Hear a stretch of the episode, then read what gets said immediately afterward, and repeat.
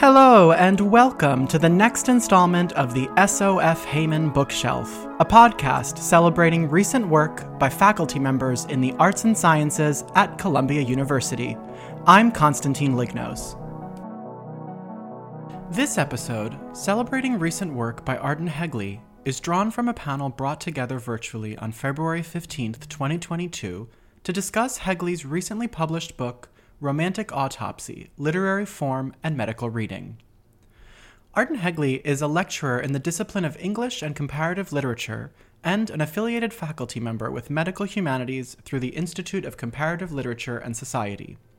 She is also an affiliated faculty member with Medical Humanities and Ethics through Columbia University Medical Center. She is interested in the intersection of medical knowledge with formalist and historicist literary approaches Hegley began this book as her dissertation at Columbia, which she completed in 2016.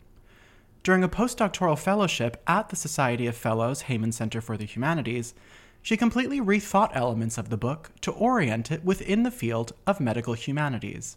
Now, before we turn to Arden Hegley, you, like me, might be curious to know what exactly is meant by medical humanities.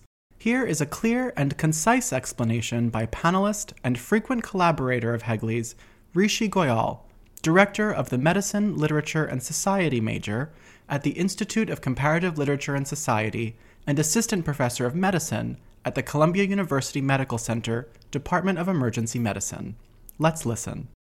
When I think about it, you know, the medical and health humanities is sort of a kind of a heterogeneous group of methods and ideas that engage the humanities and the social science disciplines, such as history, literature, anthropology, sociology, alongside scientific disciplines like biology, genetics, neuroscience, and biomedical engineering. These diverse fields are marshaled to emphasize a set of common principles that extend across disciplines, including the acknowledgement of the vulnerability of human bodies and adoption of anti essentialist approaches to biology, a sensitivity to discursive, rhetorical, and historical approaches that reflect how ideas about the body and health come to circulate and gain cultural traction. Uh, just a few words about definitions or taxonomies. So, medical humanities, what's that? It's the more established, I think, of the two fields. It's an interdisciplinary field that explores contexts, experiences, and critical and conceptual issues in medicine and healthcare while supporting professional identity formation. Scholarship in the medical humanities is concerned with surveying and critiquing the disciplinary norms of the medical and healthcare context, while also training physicians and other healthcare professionals in approaches related to and or derived from the humanities, for instance, narrative medicine, as we have Rita here, and bioethics.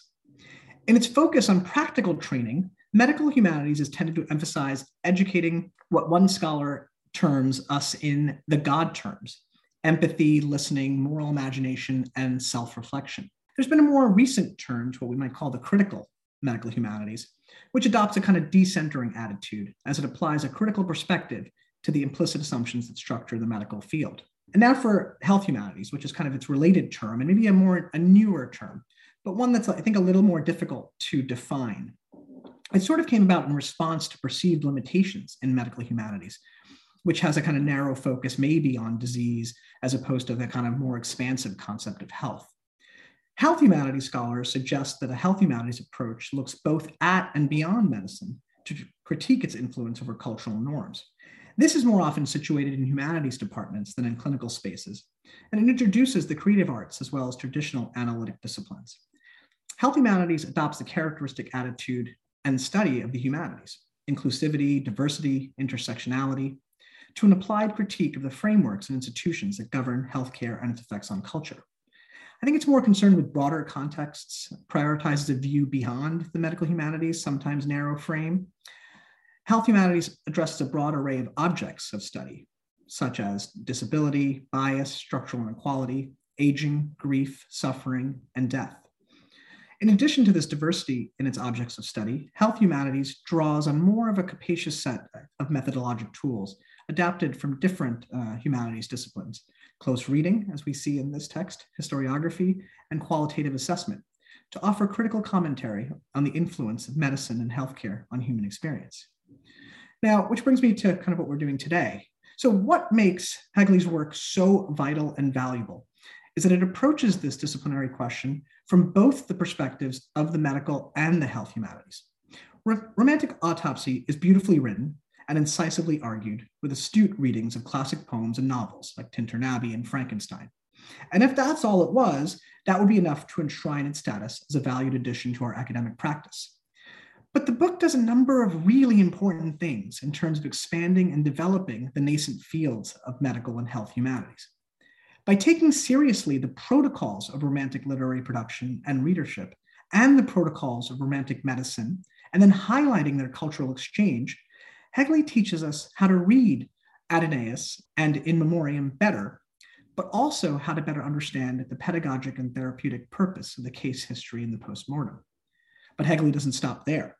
She makes a further leap, which is crucial to the ethical impulse underlying the medical and health humanities.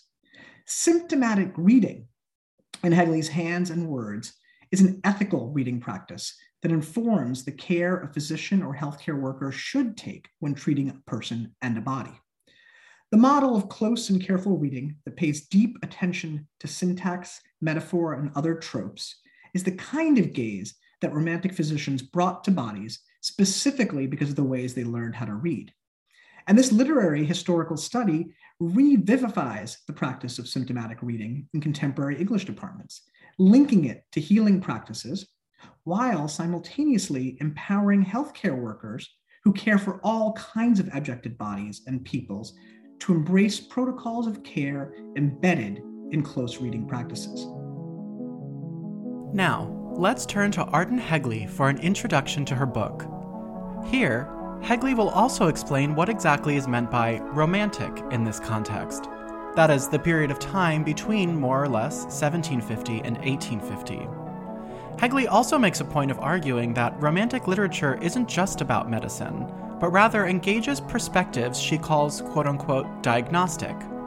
Here is Arden Hegley introducing and reading from her new book. Um, before we hear your thoughts on the book, I wanted to begin with a brief account of what this book is and what it does.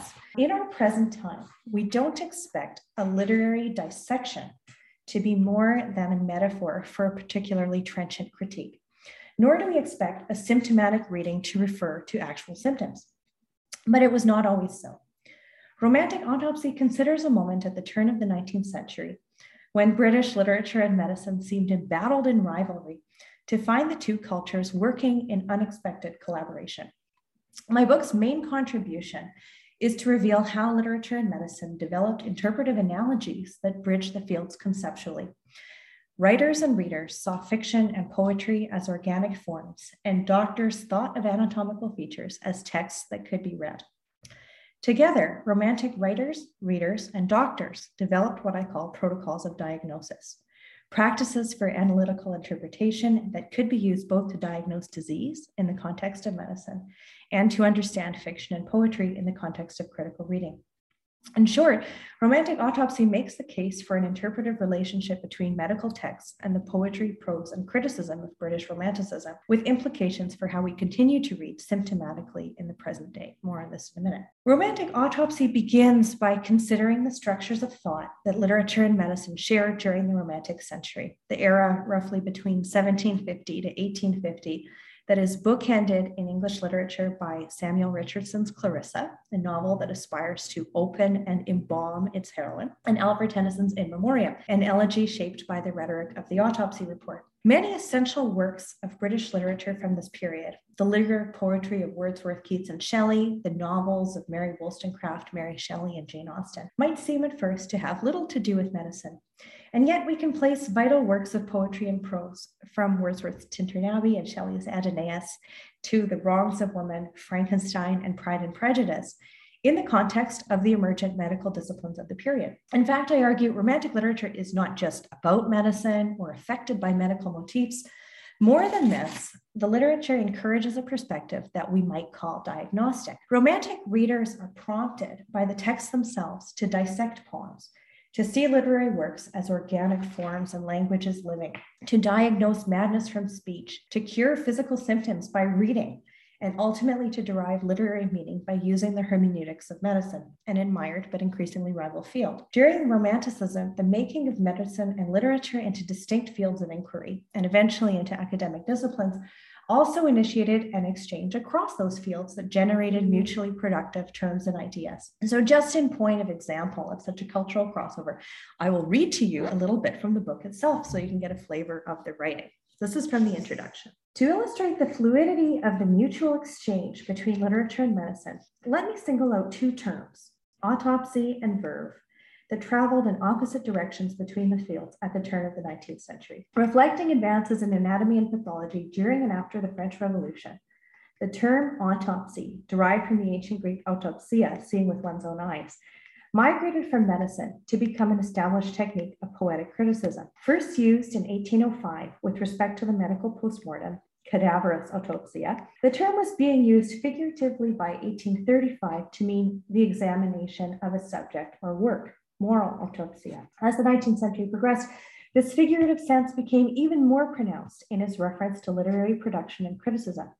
By 1870, Mary Elizabeth Braddon was describing an autopsy of a fine lady's poem. But this cross cultural influence also ran in the other direction from literature into medicine. Writerly verve, an indicator of personal style in the Enlightenment art of letters, had by the turn of the 19th century taken on new significance in emergent theories of vitalism, carrying resonances such as energy, vivacity, or go that help to explain biological animation.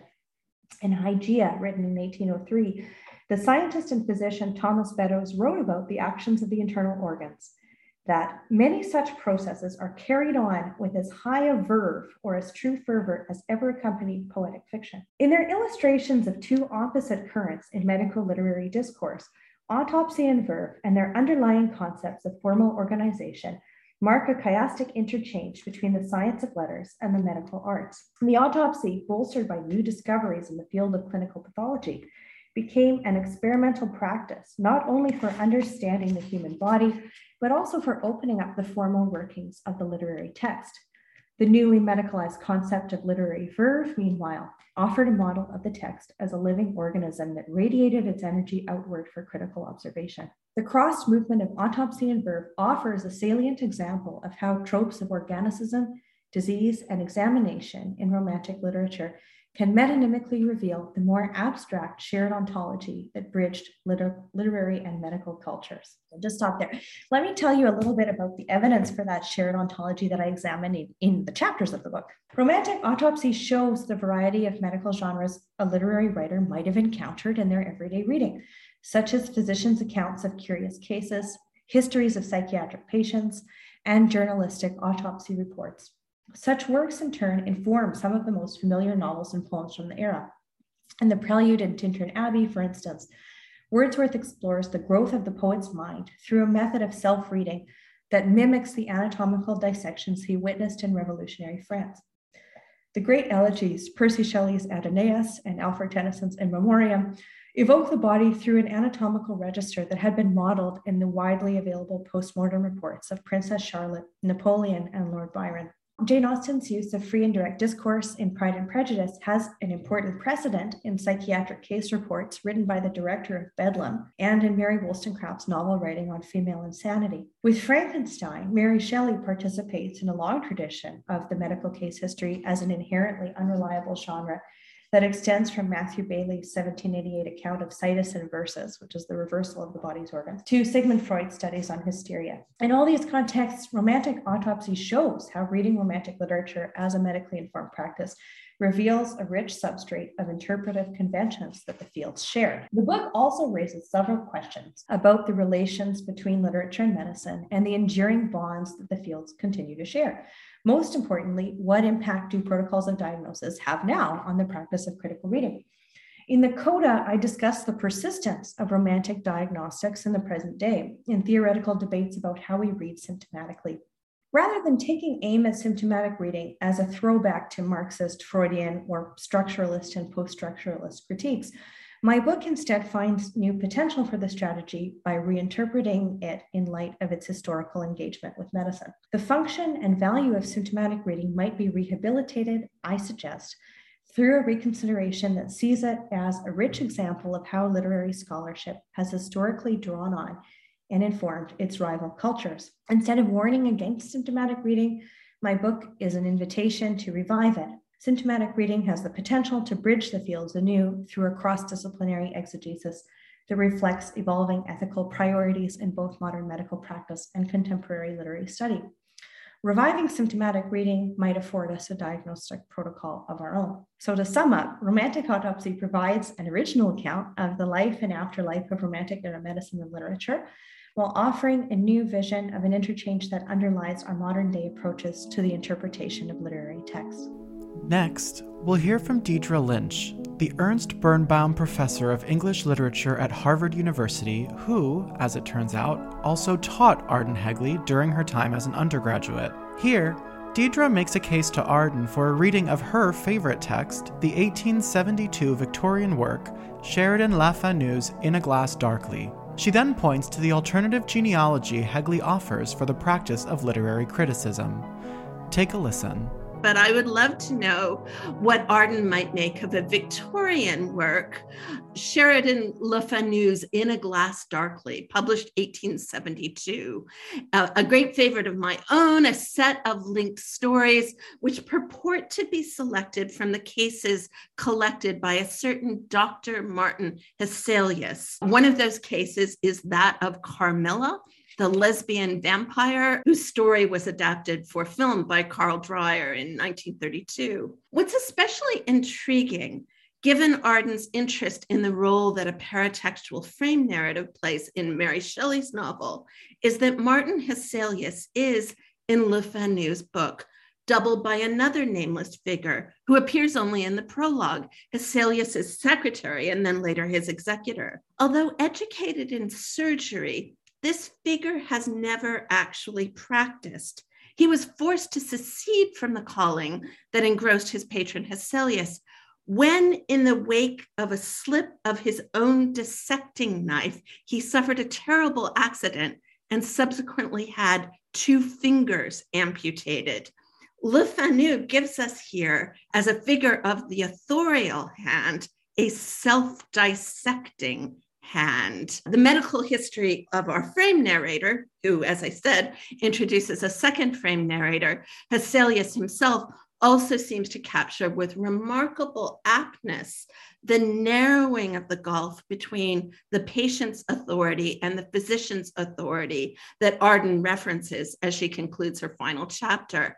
The doctor, as she insists in that chapter, is not in the literature of this era a figure who can stand apart from the symptom, which might be why medical training might include not just Frankenstein, but in a glass darkly as well. Now, it might be a bit self indulgent of me to use this occasion to call for attention to Le Fanu as a late breaking contributor to the tradition that Arden reconstructs. But really, Arden, I want you to write about this book. Um, and this is recorded, right? So now my wish is on record. I'm going to continue just just a little longer with the self indulgence to conclude. One of the real gifts of Arden's book overall is the alternative genealogy for the practice of literary criticism that it offers. As you just heard, Arden does not make Freud, Nietzsche, and Marx the origin of modern hermeneutics. She sees symptomatic reading instead as something we inherit from romantic forebears and something shaped by their engagement with Romantic era medicine. I'll just say this in concluding. One of the burdens that one carries as a critic of Romanticism is the, that the poets, in particular, so often t- appear to see you coming and so often appear to not want you to arrive. Years before you encounter their pages, they're already lamenting critical readers whose profession has them, as Wordsworth said, murdering to dissect.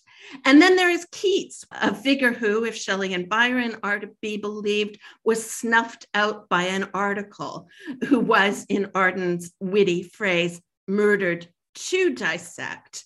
And then there is Coleridge, too, who has a poem in The Keepsake of 1829 titled To a Critic Who Quoted an Isolate Passage and then declared it unintelligible. Most candid critic, what if I, by way of joke, pluck out your eye and holding up the fragment cry, ha ha, that men such fools should be. Behold this shapeless mass and he who owned it dreamt that it could see. The joke were mighty analytic. But should you like it, candid critic? I, I would love to see Arden discuss this poem too.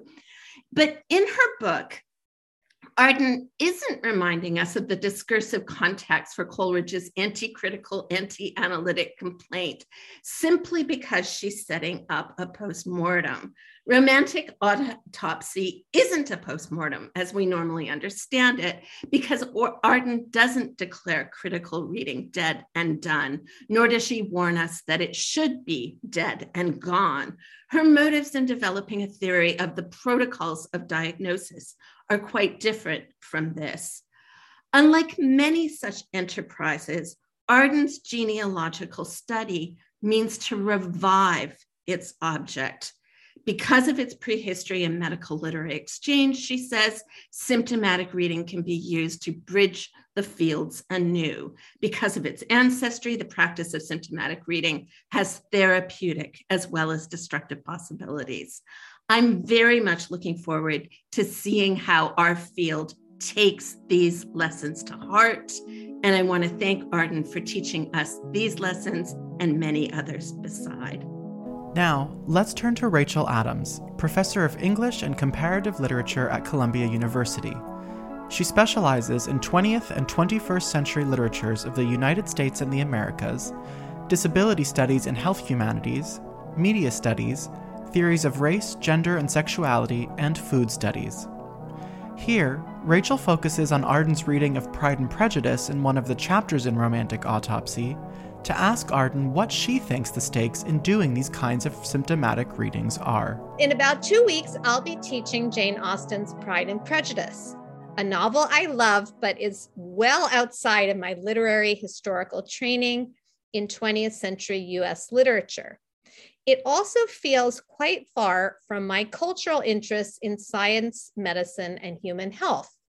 These themes are clearly available in prior works, like St. Augustine's Confessions, where lust is described as a vivid embodied pathology, Michel de Montaigne's detailed account of his experiences of kidney stones and erectile dysfunction, or Miguel de Cervantes' comic treatment of bodily smells, excretions, and wounding. Then we arrive at Jane Austen, whose characters have more of the closed classical bodies that always seem to invite less conversation about what Tobin Siebers calls complex embodiment, except when Jane catches a bad cold early in Pride and Prejudice. The novel seemed to me to have not much to say about health or the history of medicine. That is until I read Arden's illuminating association of Austen's free indirect discourse with the same narrative techniques in psychiatric writing of the time. As a literary critic, I'm used to thinking of free indirect style as a means of accessing a character's interiority as the narrator temporarily zooms in to depict the world filtered through her individual thoughts and impressions. I would not have known, nor would I have thought to look without Arden's guidance toward this device as being prevalent in psychiatric accounts of mad speech at the time. When she proposes, it was a strategy for the doctor to at once represent the patient's pathological mind while also containing and distancing himself from it. I'm totally convinced when Arden then turns to Pride and Prejudice to show how Austen uses this technique to portray Lydia Bennet, the novel's wayward younger daughter, as betraying symptoms of sexual addiction. And uh, as she points out, this introduces the larger problem confronted by respectable citizens of the period what to do with mentally ill family members, particularly when they act in ways that threaten harm to themselves or others. In Arden's reading, the united Elizabeth and Darcy ultimately assume responsibility for containing Lydia's madness and limiting its impact on others in the family. I love this reading, but I also want Arden's help in clarifying for me so I can present this to my class in two weeks what you think is at stake when Austen provides this resolution. Is she affirming the values of her protagonists, tasking sane family members with constraining their how their relatives, ill relatives circulate in public? But I also wonder if, in making Lydia's perceived immorality an illness one that seems to have no particular treatment beyond containment, is there some effort to exonerate her and perhaps by extension to criticize those who would find her morally suspect? And given that Elizabeth had so recently shared some of Lydia's own exuberance and impulsivity, does Austen feel ambivalent about her happy ending, perceiving that something is lost when Lizzie joins Darcy in his strict and judgmental containment of wayward bodies and minds. With this local example, I'm inviting Arden to share further thoughts about what literature, energized by its association with medicine, does in the world. She turns to this question in her conclusion, where she's perhaps, I would say, because I just love this book so much, I think she's a bit modest about what her insights have to offer. In showing the shared origins of the literary and medical diagnostic practices, she contends romantic autopsy can redeem symptomatic reading from its tarnished reputation among literary critics. But this prompts her to a new set of questions. If literary narrative can and should be read for its symptoms, where is the cure?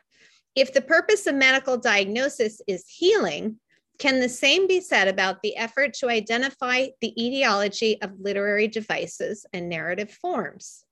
She concludes that identifying creative literature with medicine does not ultimately offer healing to the text, its writer, or the reader. This, to my mind, is a very important corrective to the version of humanities that I often see being taken up in medical education, where running counter to the approaches of most literary critics, there is often a sense that the purpose of we read literature for healing and or to provide us with moral guidance. What then does literature do? Romantic autopsy ends by inviting literary critics to think about more generative alliances with medicine than one limited to narrow practices of healing and cure. I thought of my own work with colleagues in precision medicine, a field of treatment and research based primarily in genetics, which has little to do with symptoms. In its most ideal form, precision medicine aims to detect a body's vulnerabilities and needs in advance, tailoring the avenues to well being to a given individual's genetic makeup and environment. When I listen to researchers talk about the possible applications of precision medicine, it often feels like speculative fiction. But I also appreciate their recognition of the body's complex and porous interactions with its environment the limits of a one size fits all treatment protocol, given the particularities of individual bodies, and its more qualified understanding of health. In helping me to see this alignment, a signal accomplishment of romantic autopsy, then, is to recall the historical kinship of medicine and diagnostic literary reading, contributing to a more fluid, provisional, and always imperfect approach to both physiological and narrative well being.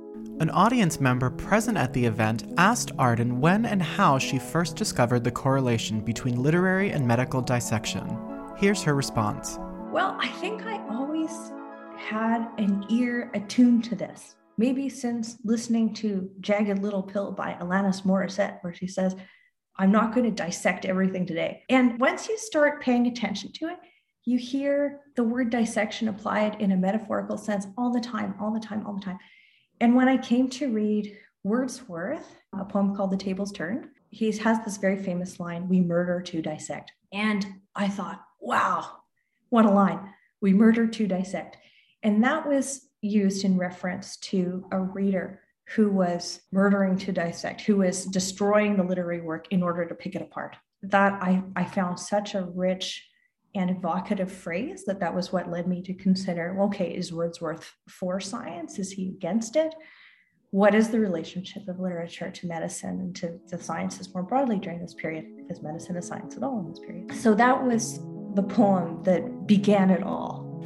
And that's all the time we have for today, but I want to thank Arden Hegley and all of the panelists who were present at the event. My thanks to you as well for listening. Once again, today's episode was celebrating recent work by Arden Hegley. The title of her newest book is Romantic Autopsy Literary Form and Medical Reading. The SOF Heyman Bookshelf is sponsored by Columbia's Office of the Divisional Deans at the Faculty of Arts and Sciences and the Society of Fellows and Heyman Center for the Humanities. Our theme music is Moonrise by Paddington Bear from soundofpicture.com. I hope you'll join us again next time.